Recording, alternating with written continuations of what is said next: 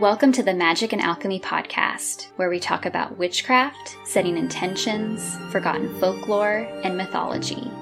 Created by Tamed Wild, magicandalchemy.com is a collection of stories, rituals, and articles crafted by a variety of creators and writers, including myself, Kristin Lisenby, and my co host, Kate Belew.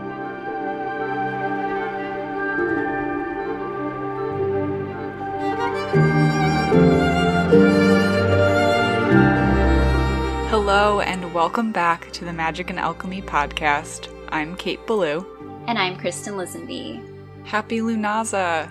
Yes, happy Lughnasadh to you and all of our listeners. To be completely transparent, I'm excited about the start of harvest season because that means we're getting closer to the season of the witch.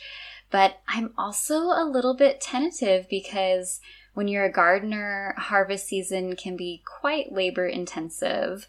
So if there are any fellow gardeners or farmers out there, good luck, pace yourself, we got this. I am just always so impressed with what you manage to get done. Like, you are fully headed into harvest season, and I'm just in the city soaking up the dog days of summer, and the sidewalks are hot, the parks are full, the beach down at the Rockaways is wild, and the sweat is pretty much a permanent fixture.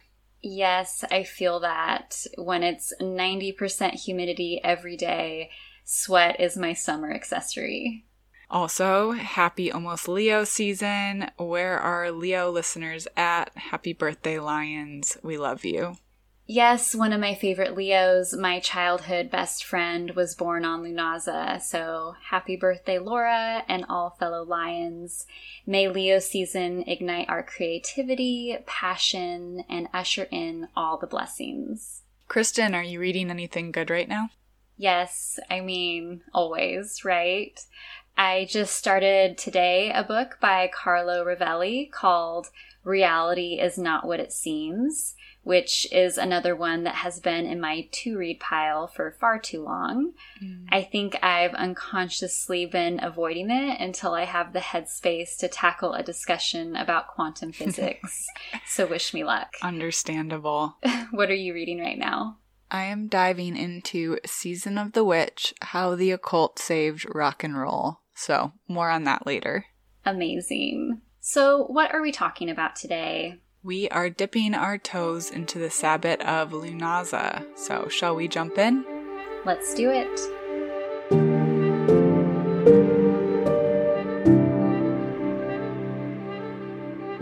In the Northern Hemisphere, August 1st marks the start of harvest season. It's known as Lammas in the Anglo Saxon world, Lughnasadh, or simply the first harvest. The second harvest shows up in September as Mabon, aka the autumnal equinox, and then the third and final, Samhain. Lughnasadh gets its name from the Celtic god Lugh, a solar deity that appeared each year to signal the start of harvest season. Beyond his role as solar god, Lugh was also a craftsman, a divine athlete, and a leader of heroes. According to Celtic mythology, Lugh was the king of the Tuatha De Danann, which, if you're a lover of the goddess Brigid, like Kate and myself, you might know that she is also a member of this clan. In fact, Brigid might potentially be the feminine counterpart to Lugh, so that might be why he's one of the few masculine deities that I feel drawn to work with.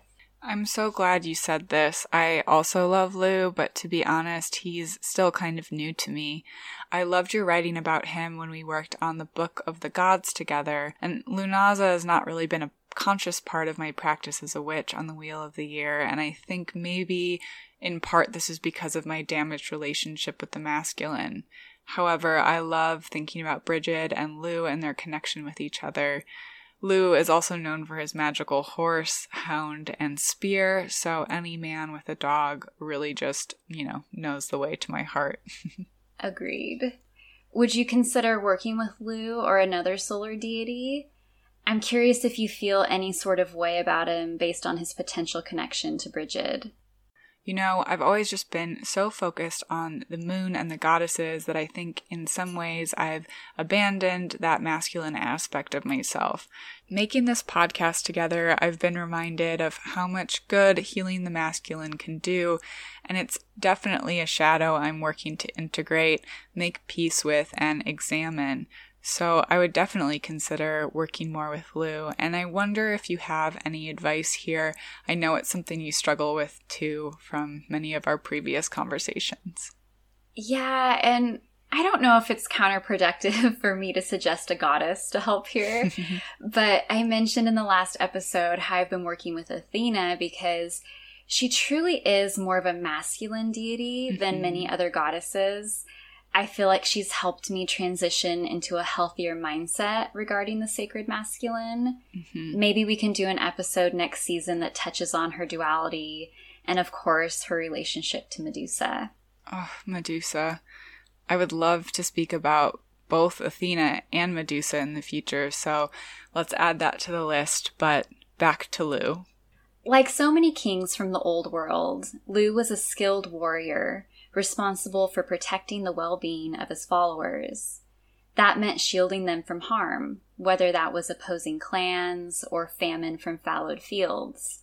Supposedly, people would invoke Lugh to protect their crops from blight, pests, or diseases that might decimate an entire summer's worth of planting. I read that his name derives from the Old Welsh of vow and contract and oath, so that he may have originally been a god of oaths, which is really interesting, especially when we consider his commitment to honoring his mother, which I know that you'll speak about in a moment. Yeah, and truthfully, I think it's seeing what he's done in his mother's name that makes him even more special to me. I'll explain more in a moment, but back to Lugh and food offerings. Farmers often gifted the first fruits of their labor to this harvest god. I see this sacrifice as a way to balance the universal scales of give and take. It was also a way for anyone who worked with plants or grew food for the community to recognize that higher powers were intertwined with even the simple daily tasks. I read about one tradition in Wales where families would dedicate the first ear of corn to Lugh by burying it on a nearby hillside. The people would then go home, feast, and return to the burial site where they would reenact Lugh's triumph over famine. I love this idea. Me too.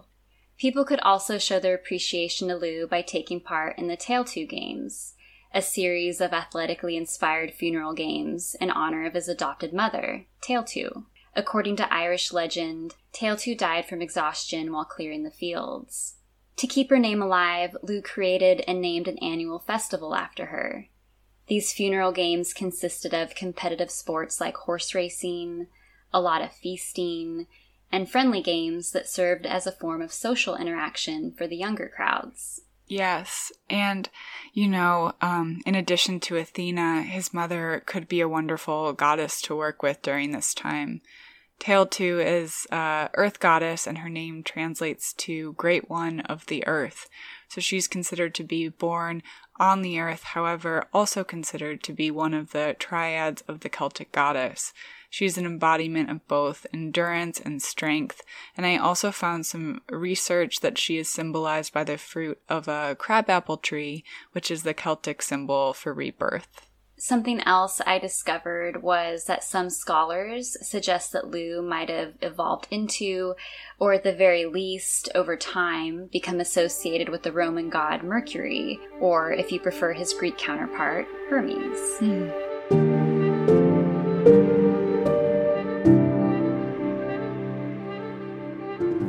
For our ancestors at Lughnasadh, the fruits of their labor were starting to ripen and hopefully in the coming months, the wealth of abundance they were sitting on would be even more apparent. So this was a time to celebrate, but also to psych themselves up for what was yet to come. Harvest season has a work hard, play hard kind of feel to me. I feel like these harvest festivals were and are a good thing because if all we're doing is harvesting all day, never taking a day to breathe, rest, and appreciate what we've been working on during the past cycle or two, we'll likely start to resent those responsibilities, even though we depend on them for survival. Mm. And it's not just plants and crops coming to term right now. It might also be time for us to start harvesting things in the metaphorical sense. Today, it's easy to feel disconnected from the Sabbats since they're often based on what's happening in the agricultural world. And nowadays, we can just run down to the store whenever we need to restock our pantry. Good point. But working with the essence of each season is so magical because each cycle encompasses so many different worlds and archetypes. We're still in the mother archetype territory.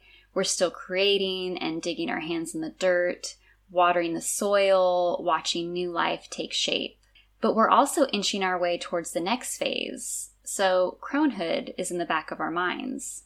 In the spiral dance, which I know I love to talk about, Starhawk says, Decorate the altar with sheafs of wheat and grain. A large cornbread god figure lies on the altar, and small bread men and women are piled in baskets. Other baskets hold star shaped cakes or cookies, and a fire is lit in the center of the circle. Gather, meditate, and breathe together. The priestess says, This is the wake of Lugh, the sun god, who dies with the waning year, the corn king who dies when the grain is reaped. We stand now between hope and fear in the time of waiting. In the field, the grain is ripe but not yet harvested. We have worked hard to bring many things to fruition, but the rewards are not yet certain. Now the mother becomes the reaper, the implacable one who feeds on life that new life may grow. Light diminishes, the days shorten, summer passes. We gather to turn the wheel, knowing that to harvest we must sacrifice, and warmth and light must pass into winter. I love this. Lughnasadh gives us permission to reap what we've sown. No matter where we are or what our life looks like, we can still ask ourselves what intentions did we set at midwinter? What metaphorical seeds did we plant at Imbolc? What projects have we been working on since Beltane and Midsummer? Where have we been directing our energy? What is ripe for the picking and what needs more time in the sun? And also, what should we compost? What are we grateful for? I love all of these questions so much. I think that pulling out a notebook and doing some journaling around these thoughts would be the perfect addition to any ritual or honoring of this day. I think I would also add how are you connecting to the earth? What lights you up? What's your relationship to the masculine? How do you feel about the word sacrifice? How are you staying grounded in your work? I think it's important to note that this is the start of harvest season. Like, we don't have to harvest everything right now. There's still plenty of time to allow things to grow and progress. Yes, and the wheel of the year is such a good reminder that all things come in cycles. Everything has its season. Although I do want to add, I love the dull sort of ache after doing a day of hard labor. And sometimes it's just when I use my body and go for a long run, or if I'm helping in Robin Rose's garden, or if I walk 42 city blocks. It's a different kind of magic. And that's the sort of magic of this season to me. Yes, to all of this.